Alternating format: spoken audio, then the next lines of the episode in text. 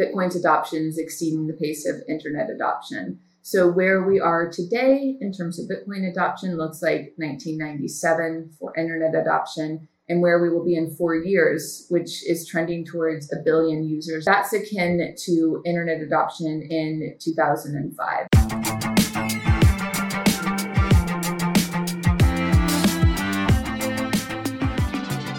All right, I'm here today with Elise, uh, founding partner. I think that's uh, the right way to describe it of Stillmark, one of the world's best Bitcoin venture firms. Elise, I want to just jump straight in. Um, I was I listened to your chat live at Bitcoin Miami, and you started talking about DeFi on Bitcoin. And actually, um, I think a lot of the audience was a little frustrated. I think you got cut off talking about DeFi on Bitcoin, and I want to just continue that conversation right out of the gate you used this one line. You said, uh, We're about to unlock revolutionary, almost mind bending opportunities from what's getting built on top of Bitcoin. Can you just take us back and let's continue that conversation? What are you so excited about right now with DeFi on Bitcoin?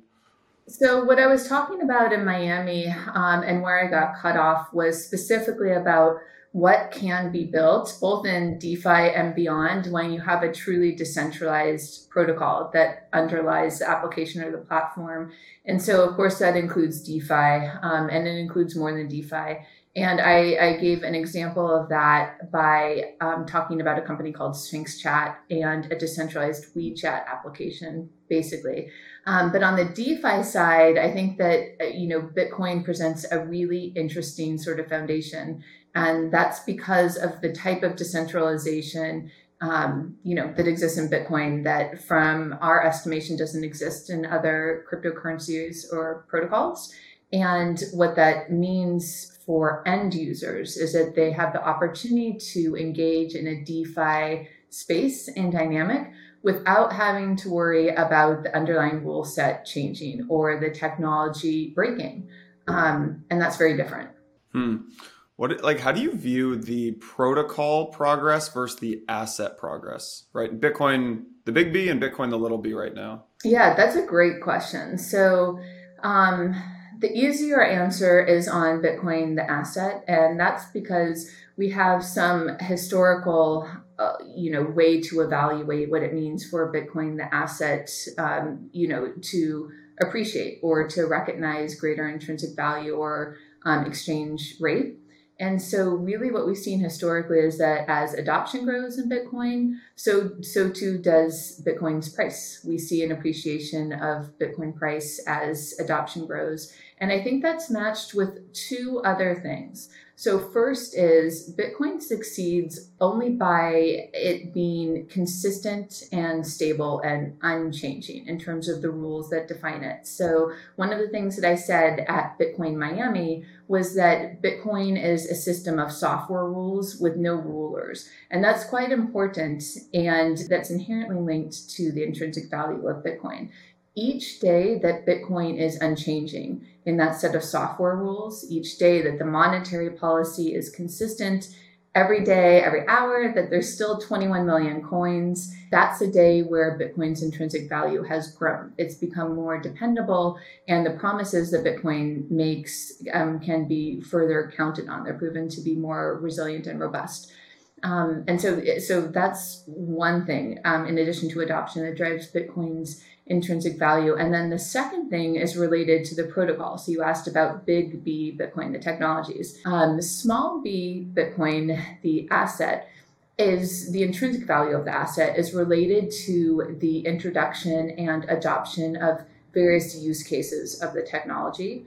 And so the first use case to be established um, for retail um, participants, for enterprise, for financial institutions is Bitcoin as a store of value, as the hardest form of money. And now we're seeing the introduction of other use cases. That includes Bitcoin as a digital money, as a great um, set of rails for remittances and other forms of payment. And we're moving on from there. An example is the DeFi use case, um, or the WeChat, the Sphinx Chat um, use case that I talked about a second ago. Now, Bitcoin, um, Big B Bitcoin the protocols and infrastructure uh, that make up um, Bitcoin technologies. That's where Stillmark is really focused as a VC firm. And so what we're looking for in the way that these protocols develop is that, you know, the development environment and roadmaps are distinct. And so what's happening at Bitcoin Core is, you know, the um, core developers who I think represent the most brilliant minds um, in the world, frankly, and they're, they're, they have no um, no peer set. That's how talented these folks are. I, I think their development really is and maintenance of the protocol is really focused on Bitcoin security, its dependability, its stability, and then they're working to improve things like privacy and throughput. And that's their work. And then separate from that, we have higher layer technologies that are um, optimizing for perhaps a slightly distinct or slightly different set of variables. And so, you know, the health of those environments is, you know, part of how we evaluate what's happening at the protocol level. Um, and then, you know, after that, what we're looking at is, you know, how is privacy improving? How are the developers thinking about creating greater efficiencies in transactions such that there can be more throughput? Um, you know, all, all of that. How, how is what's being introduced? to affect those variables that also can open the door for greater utility of smart contracts. And we're seeing all of that happen on Bitcoin Core and then at the higher layers, both side chains and Lightning Network. So I've said a lot there. I'll, I'll pause for a moment. Yeah, there's a whole bunch to dig into. The thing, so one thing I want to focus on right now, in back in 2015, 2016, 2017, you had all these companies that got funded that wanted to use the the protocol uh, the Bitcoin protocol to improve things. Maybe it was payments, you know, whatever it may have been. What really we saw play out over the last four years was everything was focused on the Bitcoin, the asset. So the, the companies that made money, it was the, the trading firms, it was the exchanges. I know you've invested in Casa. Um, I also love Casa, like those kind of companies that are helping hold, secure, store, and exchange Bitcoin. How do you see this progressing in terms of companies actually engaging with the protocol, less so with the asset? Is that going to be a trend? Are we even close to that? Right. So now you're really asking about indirectly about Stillmark's process of forming investment hypotheses. So Stillmark as a venture firm, today we're investing at pre-seed, seed, series A level, but we're thesis driven. So what that means is that we do what you just outlined. So we look at the protocol, we look at the um, maturation and sort of form and culture of the landscape. And we understand how a company can fit within a, a, stakeholder set. So, what I mean by that is remittances are different when you can have local on and off ramps. So, it's a different thing to be able to send, you know, Bitcoin from um, the US to the Philippines when on and off ramps between Bitcoin and the local currency exists. Um, and, and so that matters. That's how we evaluate what trends to pay attention to and which to wait on. And so, yes, 2017, 2018 was really about the financialization of the Bitcoin ecosystem. And Stillmark still focuses there. So, about half of our focus, half of our time is spent on companies that are financializing the space around Bitcoin. So these are companies like a Casa, which is fulfilling, you know, Satoshi's promise of allowing folks to be their own bank. That's important.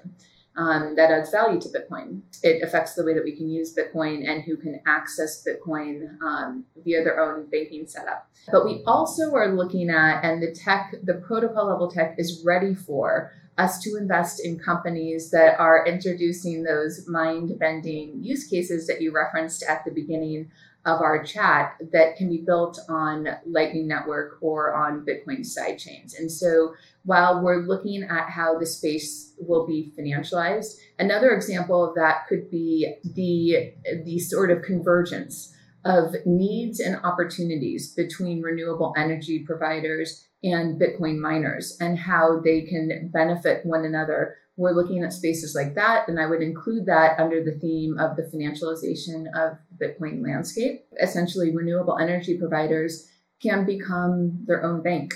Um, and can you know can take advantage of the fact that Bitcoin is a form of stored energy.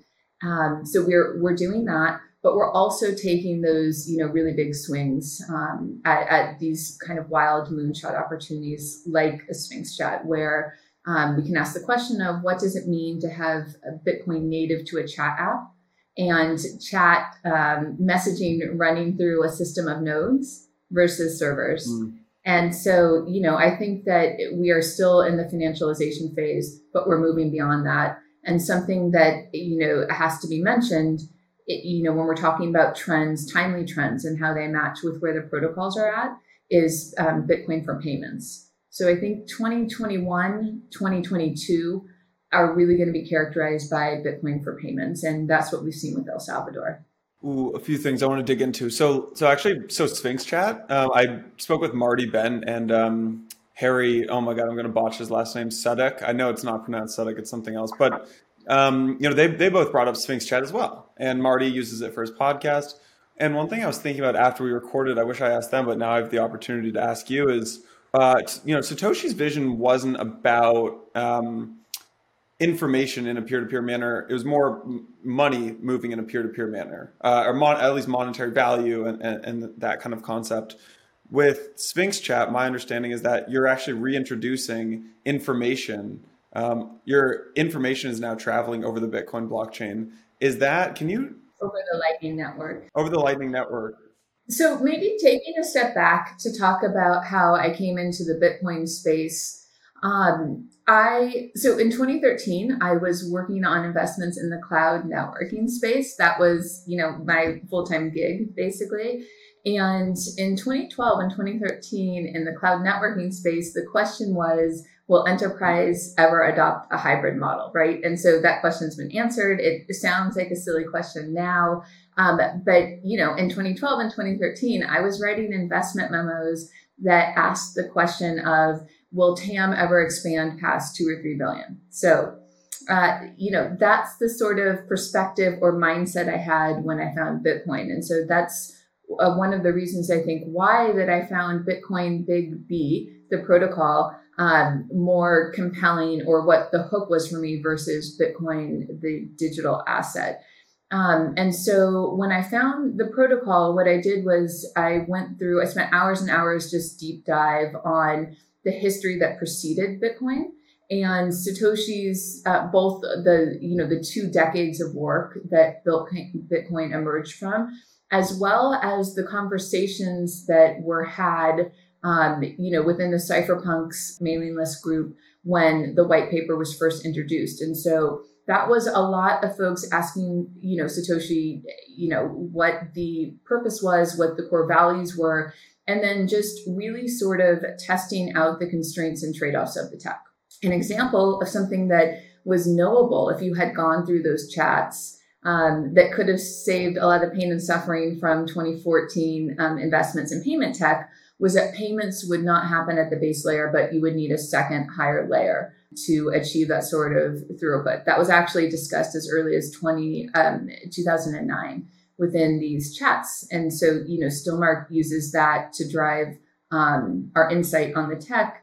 Um, but how I interpret what Satoshi wanted is just this. He wanted greater, you know, sovereignty for individuals. He wanted individuals to be able to, um, you know, sort of achieve a greater freedom. And a necessary step to that was to have financial freedom. And while that means one thing to you or I, of course, it means, um, you know, the weight of that is much heavier when we're talking about unbanked or underbanked. And, um, you know, I, that was a present sort of um, context for how Bitcoin emerged and for the conversations happening early around um, Bitcoin. And so, you know, I don't know that was Satoshi thinking that the second layer technology that allowed for payments at scale, that that would also serve as a platform for a decentralized WeChat. I'm not sure that he was thinking specifically that, but he was certainly thinking about what decentralization meant for the transmission of data. And that's what, you know, sending money back and forth really is. And I, I, I personally don't think that he would have been resistant to that sort of use case at all. I think he would have welcomed it. But then I, I want to add one additional thing there. I, um, you know, I'm not one to, I have my ideas about what Satoshi would think about one thing or the next. but I don't, um, you know, supposed to know better than anyone else. And so I, I don't think, you know, I hold the key to understanding what Satoshi would have wanted or would have thought about one thing or the other, but nor do I think anyone else does. And so it's just sort of, you know, looking at the tech, looking what the tech is capable of, understanding the trade-offs, and then the value of having, you know, space on the Bitcoin blockchain or ability to transact on the Lightning Network.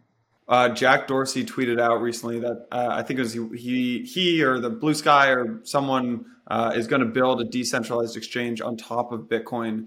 Do you think that the protocol is mature enough for something like this, or like where do we need to go to actually make that happen?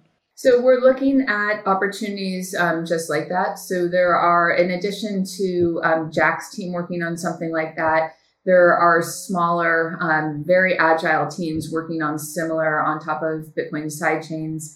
And I think there's certainly an opportunity there. Um, you know, it, it's it's all interesting. Um, what we want to consider is the way that traders make the decision about which platforms they use and evaluating whether those variables can be more favorable in a decentralized environment. And actually, Sam um, from FTX has talked a bit about this, especially recently, um, specifically around time to trade execution. And he was talking about this in terms of decentralized exchange just generally versus on Bitcoin or on Ethereum or on Solana um, you know, we have to attend to what the end user needs. And I think that it makes less sense to try to force a solution than to be realistic about the purpose that any of these protocols serve, including Bitcoin. And so, you know, the way that we're looking at the opportunity is, um, you know, uh, what variables do traders care about and how can a Bitcoin sidechain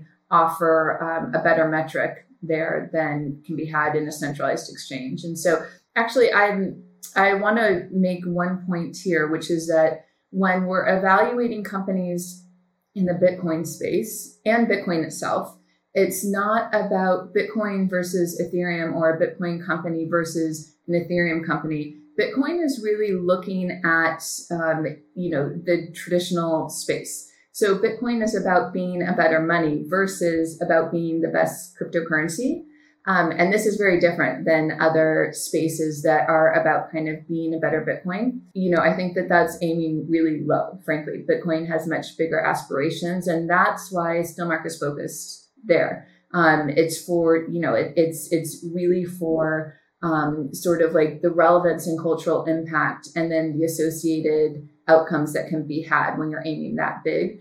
The same is true of what's built on Bitcoin technology. So when we're looking at a DEX built on Bitcoin, its its comp set are centralized exchanges and what can be done there versus its comp set being um, you know Uniswap or other sorts or SushiSwap or anything like that. And so mm. We're looking at companies that serve the broadest possible audience versus serving um, you know anything that that's that's niche. We want to, we, you know, these are, we're, we're looking at companies that can have real global relevance versus appealing to a subset um, of a trading group.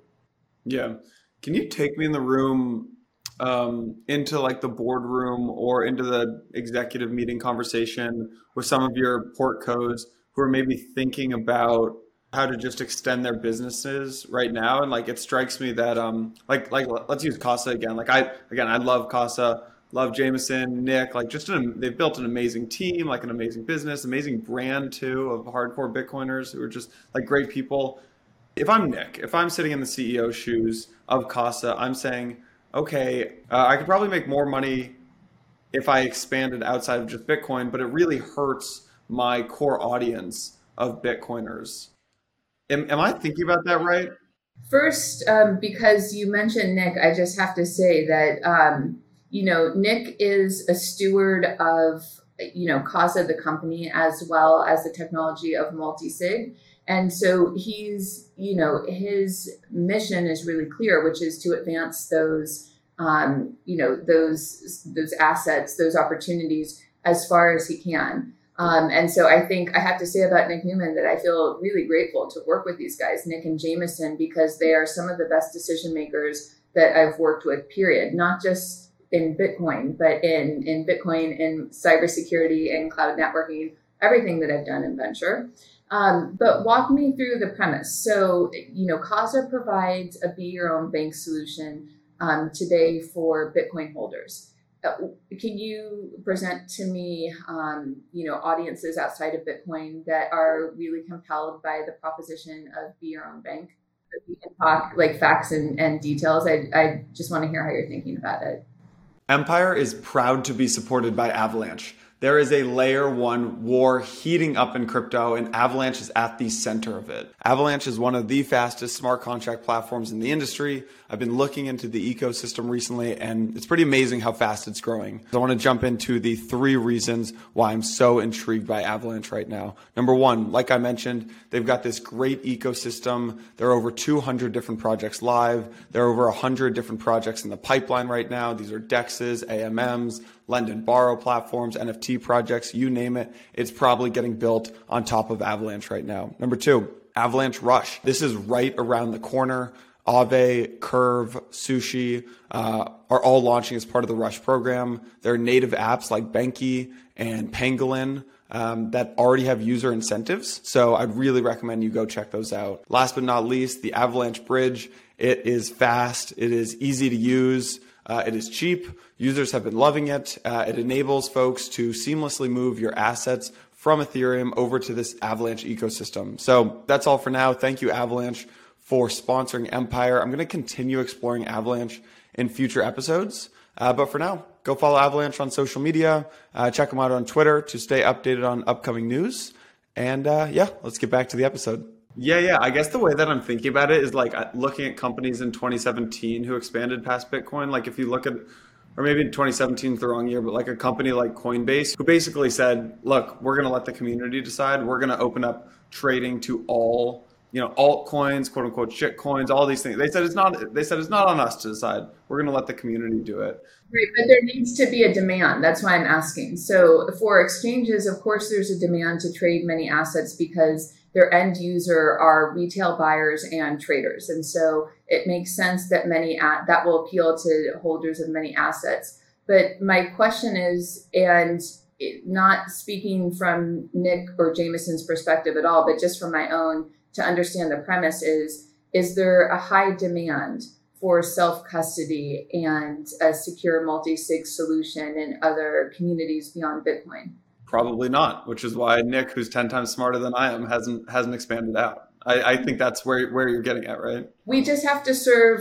So it's just those are the types of questions that founders have to ask. And so um, I think the exchange founders asked that, and the answer was that retail buyers and traders, and probably specifically traders, want more than just Bitcoin in you know within the last set of you know X amount of years and there's a potential that that could change as regulation um, you know as regulators pay more attention to the space. But you know this is what founders have to ask themselves is how close they want to fly to the sun in terms of pushing the boundaries on um, you know what's compliant and what's not and then who their user base is if their value proposition is applicable outside of bitcoin user base. And so i think that's you know this is very much not specific to Casa or any one particular company. It's just a general question that founders have to ask themselves. It, it's the same of founders outside of the cryptocurrency space. Yeah, very much so. Um, all right, let's bring it back to adoption. You have this point that I find really interesting, which is earning Bitcoin will become more impactful to adoption than investing in Bitcoin. I think I got that right. Can yes. you just expand on this and, and, what you mean? Because so far it's been all investing. So I'd love to hear about the earning side of it. Right. So we're Stillmark is paying a lot of attention to the earnings side, and we've made investments there. Um, two investments there. Uh, one not public yet. The other is Stakwork, um, and I expect to continue investing in the earnings space. You know, here's the thing: there's multiple ways to enter Bitcoin, and as you said, the dominant has been folks eh, adopting Bitcoin to invest, or adopting Bitcoin as sort of a hedge against um, the monetary policy and uh, culture of, um, you know, whatever else they hold. And so that's been dominant. But of course, you can a- attain Bitcoin in many ways. So mining is one way. That's a form of earning, I suppose. earning is another way, and there's a variety of ways to earn Bitcoin. And, and then rewards is, you know, an important subcategory of that. And so if we saw people initially enter largely through investments and for the stored value proposition in addition to speculation, um, we maybe next saw folks start to dip their toe into mining. And so you see that on the retail side with new companies emerging like Compass Mining. Um, that's not a Stillmark portfolio company, by the way. Or you see enterprise adoption through enterprise grade um, hosting offerings like what Blockstream offers. And so we've, you know, that channel has been opened um, in the past several years through companies like the two that I just mentioned. Um, but now the opportunity is going to be also to earn Bitcoin for folks that you know are not in as privileged a position as maybe users of um, of Blockstream hosting services or Compass mining maybe. And so what that looks like for Stakwork, an example that I can share with you is that folks can do mechanical Turk like work, which means photo tagging or video categorization, um, simple task on their smartphone and get paid in real time in Bitcoin. That's happening on the Lightning Network via SATS.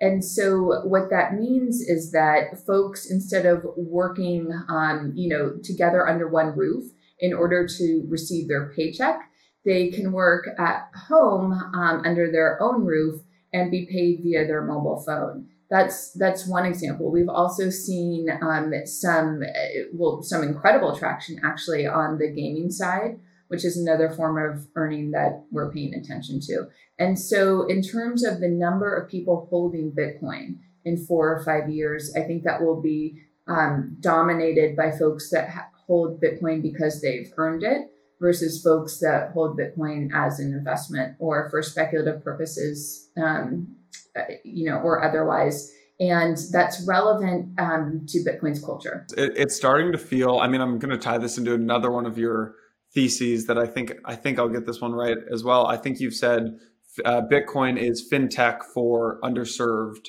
and underrepresented folks, and it's starting to see. I think you're starting to see both of your theses play out here. Um, a really cool portfolio company. I'd, I'd actually never heard of it. Um, but you're starting like things like El Salvador, which we were talking about right before we hit record. Of you know, there are a lot of folks where these fintech apps that enable just a better, more seamless financial life uh, oftentimes are not in the communities of these underrepresented folks. And so I think you're starting to see Bitcoin become this fintech for the underrepresented. So I think it's a interesting that both of your theses are starting to play out like this. Great. Well, thank you for saying that. So we, yeah. I do see Bitcoin as being fintech for poor people. And really what that means is that Bitcoin is a financial platforming tools for everyone. And so, if poor people and um, you know folks that are otherwise um, you know outside of powerful circles can access the tech, then anyone can, and that's what Bitcoin is. And so, and and in order to get to where Bitcoin is, you must be decentralized. And so, I think um, in addition to Bitcoin being fintech for poor people, um, it's also true that decentralized networks are inherently more scalable. Of course, those two things are related. And so that's another reason to be very bullish on Bitcoin. I think that optimizing for decentralization actually is an optimization for your total addressable market. Yeah. Can you take me into, uh, you've been seeing the future for years now. And so can you take me into the future a little bit, maybe five years out from now, 10 years out from now? Um, Bitcoin is so many different things to so many different people, right? The way that you explain Bitcoin to a hedge fund manager in New York, very different than how you explain it to uh, a community member in El Salvador. What do you think Bitcoin looks like in the United States in five years, maybe 10 years? And what does Bitcoin look like in developing nations in five years, 10 years? So, sooner than the next five to 10 years, what I'm expecting to see that's relevant for especially emerging markets is the opportunity to use Bitcoin protocols without having exposure to Bitcoin's volatility. And what that would look like is ability to use the Lightning Network while denominating the asset or value in that network in your local fiat currency. That's important because folks of lower socioeconomic status have you know less ability to tolerate volatility. And so by holding your um, your Bitcoin denominated in, in fiat, you can access sort of almost a checking account capability, meaning the money that you were likely to spend in the near term could be denominated in your local currency while still having the efficiencies gained by the Lightning Network, and then maintain a, a savings account in Bitcoin. And that would be the sort of value that you had that you expected to not need to access for the next four or five years. And you would be then allowing that to be stored and denominated in Bitcoin in order to participate in Bitcoin's appreciation. So I, you know, that's one of the things that we're excited about. The way that that um, can work, uh, you know, in, by Q4 post Taproot activation at Bitcoin Core Protocol level is that you could use DLCs to define discrete log contracts to define a Lightning Network payment channel um, in a local fiat currency so that the other side of the channel would essentially be a long Bitcoin position. I'm very open to, you know, sort of seeing what happens and being incorrect in these projections. Of course, you know, my job on the venture side is to understand what the technology can do at the protocol level and then to have founders um, show me what that means for their their target user base. So I'm happy to be proven wrong here, but I imagine that in developed markets, like in the United States, that most people will access Bitcoin um, through its through Big B Bitcoin through the protocols um, because they will be using uh, you know Bitcoin sort of under the hood you know in their other behaviors. And so the way that that would happen is that enterprise would adopt Bitcoin technologies for the sake of their own operational efficiencies and that as a result of that bitcoin technologies would be introduced to the those that set of enterprises user base. Um, you know i'm happy to be wrong about this um, but i think that the need is less acute in a developed market than it is in an emerging market. And the need for bitcoin today is less acute with folks that have access to traditional financial services than it is for folks that don't yeah, I remember. I'll always remember this quote from Wences Casares from Xapo on Laura Shin's podcast. It was like an episode in 2016, 2017. I forget. I think it was during 2017, and he said uh, the in, the United States is the toughest place to explain Bitcoin uh, in the entire world because our government works and our monetary system works. But you go somewhere where our government doesn't work and the monetary system doesn't work, and Bitcoin becomes quite obvious to folks. So I don't know, feels that that Wentz is, is a brilliant person and that his quote feels relevant to what you just said so. He is um, right. So i think that just because you're in a developed market doesn't mean that you can't understand the value of bitcoin and you know that's i think why bitcoiners in the us in canada and other um, developed and privileged nations, you know, recognize and are passionate about the tech.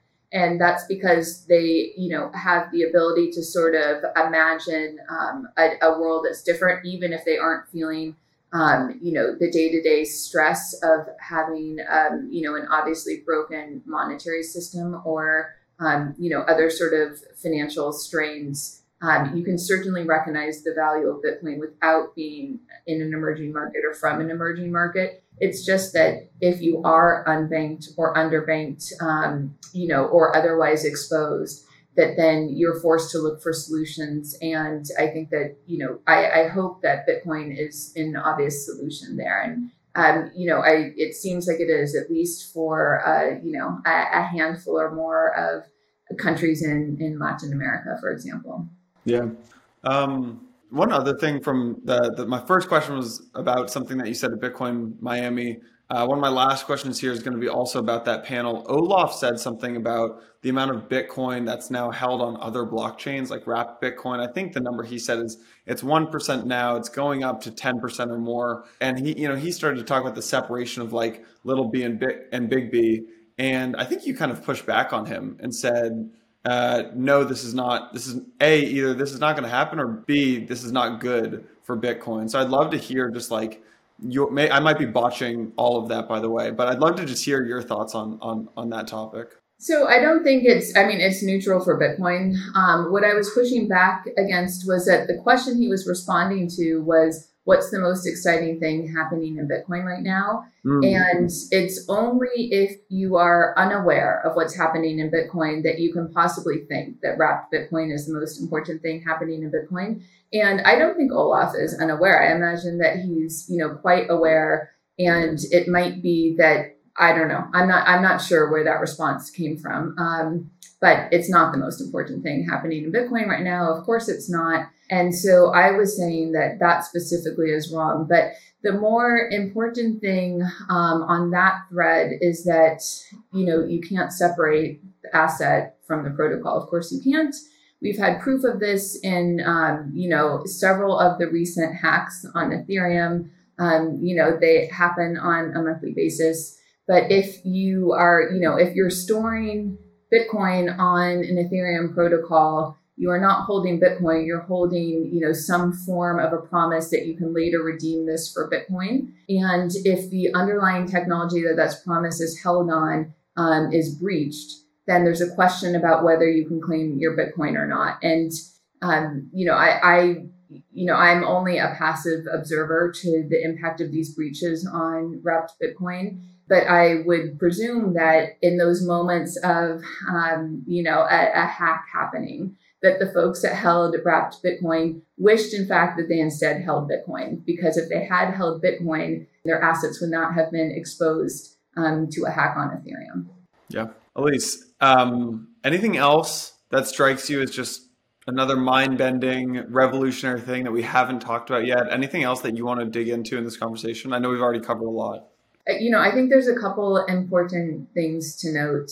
And one is that you know, just by without any bells and whistles, just by Bitcoin continuing to be committed to the hard promises enforced by the software rules, Bitcoin's adoption is exceeding the pace of internet adoption. So, where we are today in terms of Bitcoin adoption looks like 1997 for internet adoption, and where we will be in four years, which is trending towards a billion holders or those transacting on Bitcoin that's akin to internet adoption in 2005. And so you see that there's this really rapid pace. And, you know, that's just catalyzed by the fact that you have access to a decentralized financial platform and the world's best store of value. Just that is enough. But what we can continue to build on and around Bitcoin even expands, I think, that future audience. And so it's a it's an incredibly dynamic time in Bitcoin, and I'm I feel really grateful to be involved. You and me both. You and me both. Um, Alyse, where can more people learn more about the firm, about yourself? I don't know if there's a page where you can show off where your portcos are hiring or any of your portcos that you want to highlight right now, but where where can folks learn more? So stillmark.com has um, thoughts on our, our our purpose, mission, and opportunity, as well as notes on our public portfolio companies. And then I'm, you know, present sometimes on Twitter. My handle is just my name, my first and last name, Alyse Killeen. And always happy to engage and, and gain insight from the ways that others are thinking about the tech and how they see things differently. Where, you know, we're trying to make sure that we acknowledge the breadth and depth of value that Bitcoin can provide. And in order to do that, we have to be uh, amenable um, and very excited to hearing how others think about it. And so Twitter's been a good source for that. Yeah, just try not to get sucked in too much on Twitter. That's right. yes. All right. Alyse, this has been a great conversation. I appreciate it, and we'll uh, do it again soon. Wonderful. Thank you for having me. All right. Thanks so much for coming on.